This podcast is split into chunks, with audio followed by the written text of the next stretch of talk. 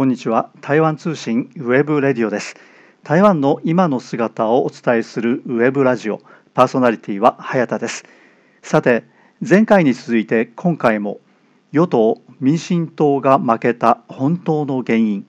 内側から見たにせんにじゅうにねん台湾統一地方選挙と題して、星友康さんにお話を伺います。このインタビューはさんかいに分けてお届けしています。今回はそのだいにかいです。それではお聞きください。台湾の人がもうスローガンのように言う民主化民主化っていうのが本当の意味でちゃんとできてるか、すんごい大きなクエスチョンマークがそこにありますよね。じゃあ実際民主化って何に言った時に、あ、選挙に行けて僕らの選んだこう代表がちゃんと国を統治していくこと、うん、あとは国民の声が行政に届いて、それで改革されていくこと、うん、まあそうなんですけど、でも実際どうなんでしょうね。僕らの声って届いてるのかっていう時に、うん、届いてるんですよ多分。あの例えば立法委員にとっても、立法委員にしましょうか、某地方の議員さんだってそうです、はい、あの議員なんであの民進党系の立法委員って選挙の時にちょっと強かったり弱かったりなのかと、もしくはあの全体的にまとまらないのかっていうのは、あれはもうまさに彼らは結局お山の大将だからなんですよね、うん、地方の代表者として地方で何か権力を持っていたり仕事がうまくいってたりする人がそこでポンと出てくる、うん、ああ僕らからってあれですよ、あの日本の自民党を考えればいいです。自民党で国会議員出てくる人で、例えばですよ、地方で全く地盤がない人ってまずいないでしょ、はい、でも台湾って結構あの政治的な地盤はないけども経済的に成功してるとか、うんうん、いう方が結構立法院にポンとなってくるんですよね、うんうん、比例代表でもなく、ええ、でそういうところなんで、じゃあ彼らに政治に任せて吸い上げてくれるかっていうと、日本以上に国民の代表ではなくて地域の代表として作用してしまうんですよね彼らってね。特定勢力の、そうですそうです、特定利益団体の代表というのが、 そ, それはもう今も見て見てのまんまじゃないですか、はいはい、そういうとこ民進党ってすごい弱いと思うんですね僕、うん、その民意を吸い上げるという意味かというとですね、うん、だから吸い上げる民意って、はい、自分の選挙区だけ見てるんですよね多くの場合が、うんうんうん、彼ら、うんまあ、日本でも多かれ少なかれそうだと思うんですけど、うん、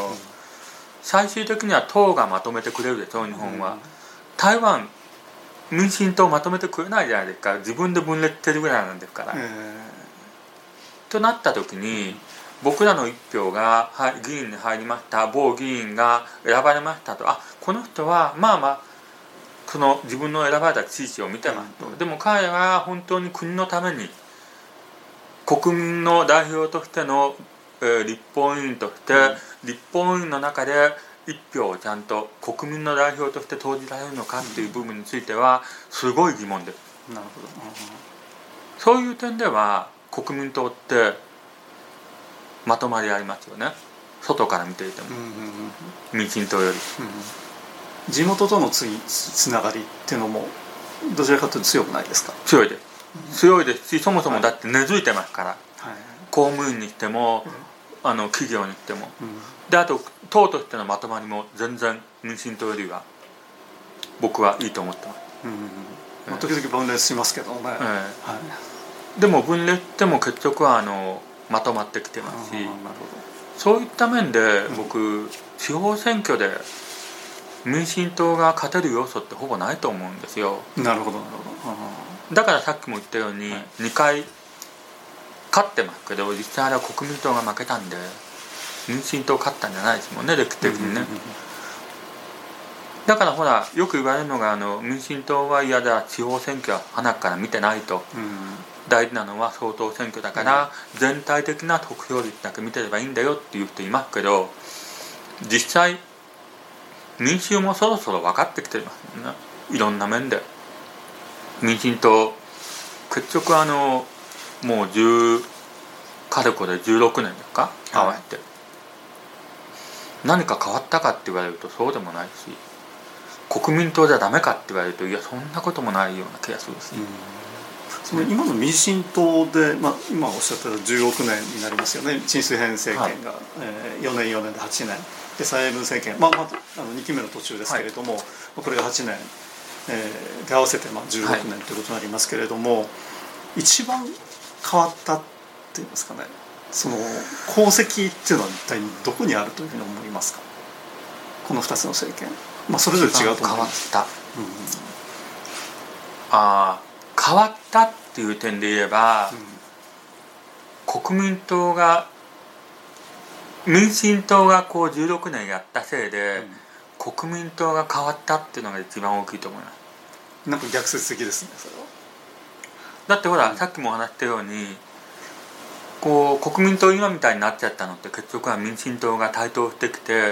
うん、今こういう状況になってるんで頼るものがなかったわけじゃないですか彼らとしては、うん、まあ、国民党はその戦後ずっと、はい、台湾の政権を運営して、まあ、さんじゅう数年、はい、えー、経ってで、まあ、うん、西暦にせんねんになって政権を民進党の方に奪われた、はい、でそれで今あの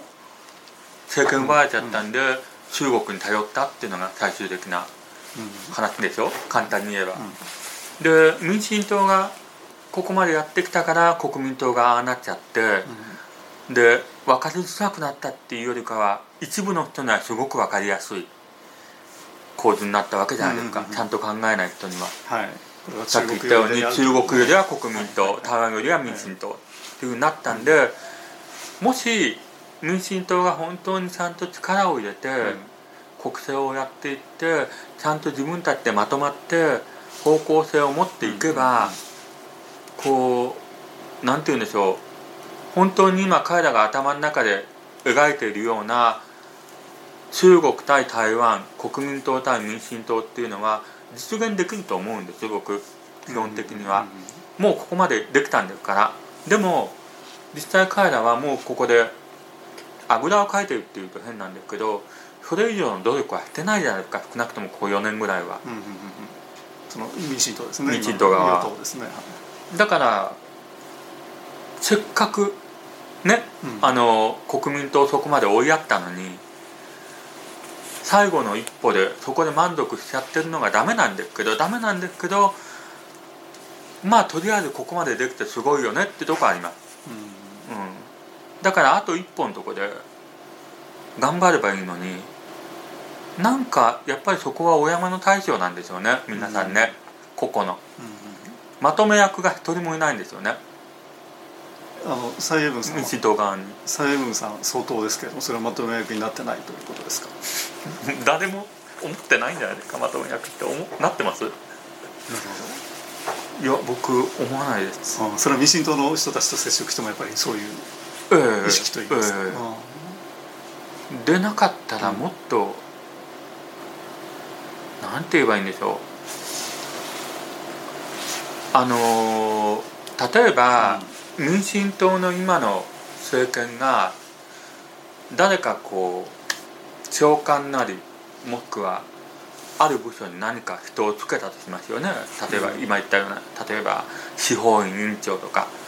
そういう人選ってすごくよくできてると思うんです。うん、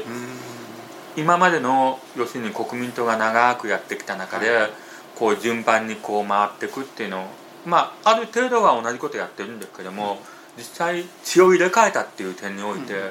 このじゅうろくねんすごいよくできてますし、うん、例えば大法官に行っても司法院のね、うん、あの日本でいう最高裁の判事なんですけども、うん、もう入れ替えもすごくうまくいってるし、例えば、えー、ジェンサイや監察院でも今度人権委員会できましたよね、うん、人権委員会のお仕事もすごくこう幅広くいろんなものをやってて志もすごくいいと思うんですけど、一番大事なさっき言った国民の生活に直結している行政の部分について、うん、そこであのやっぱりみんななんていうんですかね、まあ、経験不足っていうのが一番なんでしょうね、うん、経験不足と、うん、あとは上から下までこう一本通ったものがないんでどうしてもこう地方での反発を食らったり、もしくは上から一貫して下まで行けるような対極的なビジョンが多分ないと思うんですよね。少なくとも僕らには見えないでしょ、そんなものが。なんで一般行政の方がこううまくついてこないっていうのが一番の問題ですよね。そこをちゃんとついてこれるようにリーダーが誰かにないといけない。で少なくとも結果だけ見る限りはリーダーにないんでしょうね。でこれを例えば一部の人なんかはあそれしょうがないよねって、地方は政権がそもそも国民党だからついてこなくて当たり前だよねって言うんですけど、でもそれも民意ですからね、うんうんうん、民衆が民進党ダメだから国民党入れたんですもんね、うんうんうん、彼らの理論で言えば今回の選挙に関しては、そうですよね、地方選挙に関してはだって民進党自分から台湾生きてた私たちに入れてくださいって言ってるのに、みんな国民党入れてるんですもん、うんうん、もう一回選挙行かないんですもん、うんうん、だったらば民進党ってもっと反省して叱るべきですよね、うん、台湾愛してるのに入れないんですよ、うん、彼らの理論からいけば。じゃあその彼らが台湾を愛してないかというとそんなことはないですよ。そういうことはないわけですよね、うん、だってなんて言うんだと、さっきも言った通り中国を愛してる人って多分台湾にそれほどいないと思いますよ、うん、僕台湾愛してるけども民進党じゃダメだよねっていう人は多くいると思います、うん、でも国民党も嫌だよねっていうのがさっきのふたつの主張に現れてるわけでしょ。なるほど。だいさん勢力に行った方々、あの一番のその、まあ、先ほどから星さんおっしゃってますけれども、その行政の部分でどうもうまく機能してないんじゃないかっていうところがあって、はい、まあ、民進党というのはあの、まあ、それまで長く国民党が政権を運営してきたところで、まあ、国民党がそ非常にこう長い期間やってたので、はい、まあ、そのお役人さんたち公務員ですね、はい、これはもう下から上まで全部国民党だったんですね。そうです、はい、あの要するにトップに立つ人も国民党だし、はい、えー、底辺、底辺といいますか、まあ、基層でやってる人たちも国民党だしということは、まあ、話が通じやすかったというのはあるんですけれども、はい、まあ、そこで、まあ、いろんな慣れ合いができて腐敗も生まれるということが実際あったわけですね、はいはいはい、長い歴史の中で。でそれで、まあ、国民党を変えて別の政党の台湾の場合は民進党ですけれども、そこにすげ替えたらうまくいくんじゃないかと。でも今結果としてはもともとあった悪いものが全部そのまま民進党の名義に変わっただけですからね、うん、だからそこの部分で見てる人っていうのは、うん、民主ってこうなのっていうのはみんな思ってますよね。要するに国民党が利益を得てました、うん、で国民党がこういう悪いことをしてましたっていうのを、うん、民進党少なからず真似しちゃってるじゃないですか、いろんな面で僕らの見える範囲で、はい、でもそれって国民党の方々が得ていた利益を民進党の方々が得るようになったっていうだけで、うんうん、これが民主なのかっていうとさあどうだろうっていうのを皆さん疑問に思い始めてるっていうのは少なからずあると思いますし、そこはもうアカデミックな方であれば一般人以上に思ってますからね、うん、ダメなとこまで真似してどうするんだよっていう。要するにその、まあ、これ以前はその国民党がいろいろ不正などやってたと、そこを新しく入れ替えたらクリーンになるじゃないかと思ったんだけども、実際にはそうならなかったというのが現実ですよね。だと思います。でそれがクリーンにならない原因というのは、うん、僕は民進党そのものに原因があるんじゃなくて、うん、結局システムを作ってきた人間、使ってきた人間というのは変わってない、うんうん、でそれを変えようとする努力はしていないでしょ、民進党少なくとも。そのトップに来た人が、まあ、いろんなアイデアを出してで、えー、変えよう変えようとする、はい、というのはあのこれよくいろんなその機関で、はいはいはい、政府機関で聞くんですけれども、はい、じゃあそれがじゃあその本当にその、えー、皆さんにとって国民にとって必要なことなのか、これは疑問 で, 疑問でその要するに民進党に派遣されてトップに政務官になった人が、はい、まあ、自分で考えて、えー、非常に多くが学者さんなんですけれども、あの自分で考えてじゃそれをその根回ししないというか、みんなに計らないでこうしろという命令をするということが非常に多い、えー、でこれは以前国民党の場合はそうではなかったんだけども、はい、民進党はその傾向が多いということになると、その実際にそれを運営する役人の方たちですね、公務員の人たちがじゃあ一体どうすればいいのか分からないと、いいのか悪いのか分からない、じゃあその、えー、トップがこう言ってるからじゃあやっぱりそれには従わなきゃいけないんだけれども積極的にはやりたくないということになると、どうもそこで行政がプラスさっき言ったような、はい、あの優秀な人は来ないし、うん、で停滞してしまうということがかなり各所で見られている気がします。そこでもし民進党があと一歩進んで、はい、じゃあどうしましょうっていうような、うんうん、こう盤石なこうなんていうのか地盤を持ってるというか考えを持ってればいいんですけど、うん、民進党がこうじゅうろくねんのうちの後半でやってきたことって、うん、やりましたダメでした、ああやっぱ国民党がいるからダメよね、そんなばっかりじゃないかみんな。ああ言い訳ができてしまうと。結局あの民進党、うん、与党なのに野党みたいなこと言ってるでしょいつも。ああそれってそういうことですよね、うん、悪い言い方すれば本当に今おっしゃられた言い訳ですからね、うん、だからこう地方選挙に負けました、あああの今回ダメでしたって言いながらも僕多分少なからずどっかほっとしてると思うんですよね皆さん、うんうんうん、だって地方選挙勝っちゃって全部うまくいっちゃってなおかつ結果出なかったら全部自分のせいですよ。なるほどね、うんうん、まあ、それがその先ほどおっさんが言ってたあの、まあ、経験不足っていうのもあるでしょうし、要するにそのまあ、要するに政権を運営するということはその行政機関なりその政府機関をうまく運営できるかどうかっていうその能力にあるわけじゃないですか、はい、でそのあたりがやはりちょっと問題があると思います、ね、あの例えば、うん、これは実際にあった話なんですけど、はい、某議員さんが、うんまあ、落選して、うんまあ、地元の市政府の方で政務官というよりはあのあと某顧問じゃないですね。えー、っとまあある程度の役職にいきなりボンとつかされたんで、かなりの専門職に。でもほとんどの場合議員さんって専門ないじゃないですか。そうですね。はい、でまあやってきていきなり専門職に就きました。うん、で部下は全部本当の専門の方々。うん、でいきなりここに来て改革しようっていうようなことを言い出して。でまあ、大失敗するわけですよね、うんうん、え某某市政府なんですけどもこれは言えないそれでまあ大失敗をして、うん、何が問題だったかっていうようなそういう反省をしないとこが僕は問題だと思うんですよね。ああなるほど。あで彼らからしてみたらいつも聞かされたのが全然言うこと聞かないあいつら、それはよく聞きますね、やっぱ国民党だよって、うんうんいやでも僕心の中で思ったのは聞くわけないじゃんって、うん、専門の人がもうさんじゅうねんもやってて、うん、こういう結論を出したとこに、うん、素人のあなたがいきなり常識ずらぶって、うん、改革だって言い出してやれって言ったもん誰がやるよ、うん、違うでしょ、まずちゃんと勉強して、うん、経験積んで、うんどういうものがこう一般の民衆の間で必要になっていてどういうふうにしなきゃいけないっていうのをちゃんと見極めた上で改革するんでしょっていう話をしても無駄ですよね。したんですけど。あ、そうですね、うん、やっぱりあとあとさんじゅうねん経てば多分違うと思うんですよ、うんうん、じゅうろくねんめでしょ、は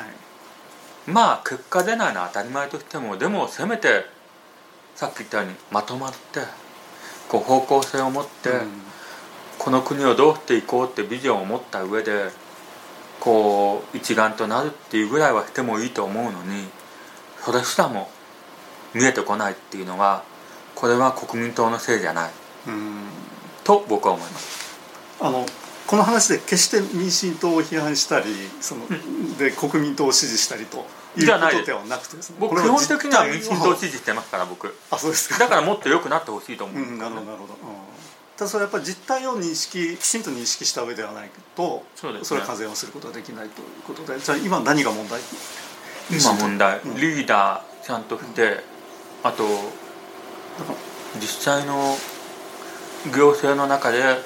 どういうことが起こっていて、うん、何をしなきゃいけなくて、うん、であと国民が何求めてるかっていうのをあまりにも多方面からこう吸い上げようとしてこう実態が見えてきてないっていうのはありますよね、うん、いろんなところでね。国民の声って言われているものは本当に国民の声なのかどうかっていうのもありますけどね、はい、えー、でも実際台湾住んでみて、うん、不便だなとか、うん、こうやだなっていうことは明らかに減ってきてますもんね、さんじゅうねんの間に、うん、でもそれって民進党が頑張ったからっていうよりは、あのー、なんて言うんでしょう、社会全体の流れの中でそうならざるを得なかったっていう部分のが多いと思うんですよ、うん、僕社会の中でですね、えー、それは国民党から時代からずっと続いてきた必要、えー、だって少なからず台湾の方って自分の意見はっきり言う方多いですから、うん、だからそんな中でこう海外にも自由に行けるようになりました、インターネットで情報が入るようになりました、でじゃあ社会全く変わらないでいけるかっていうとそんなことはないですから、うん、国民党であれ民進党であれね、あのちゃんとやんないと、うん、あのダメなとこありましたっていうんで変えました、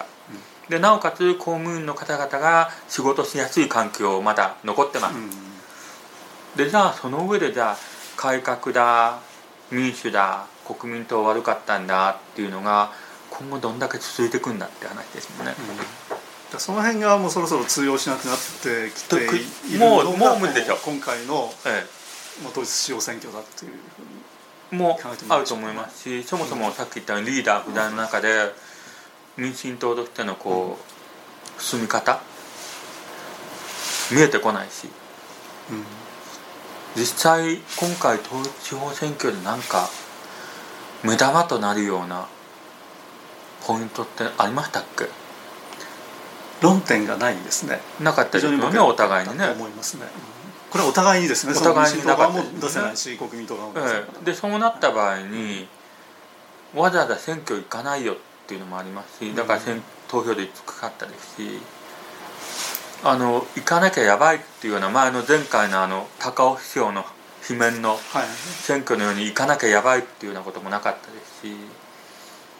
まあじゃあいいじゃん今のままでで、特に地方なんて仕事するわけでもないし、うんっていう話でしょ。実際だって僕らが生活をしていく中で、まあこれは あのあんまり言っちゃいけないことなんでしょうけど、実際市長変わっても何も変わんないし、うん、もうちょっと言うと相当変わっても何も変わんないしっていうのがありますけどね。与党民進党が負けた本当の原因、内側から見たにせんにじゅうにねん台湾統一選挙と題して星友康さんにお話をお聞きしています。このインタビューはさんかいに分けてお届けしています。今回はそのだいにかいでした。次回だいさんかいも続けてお聞きください。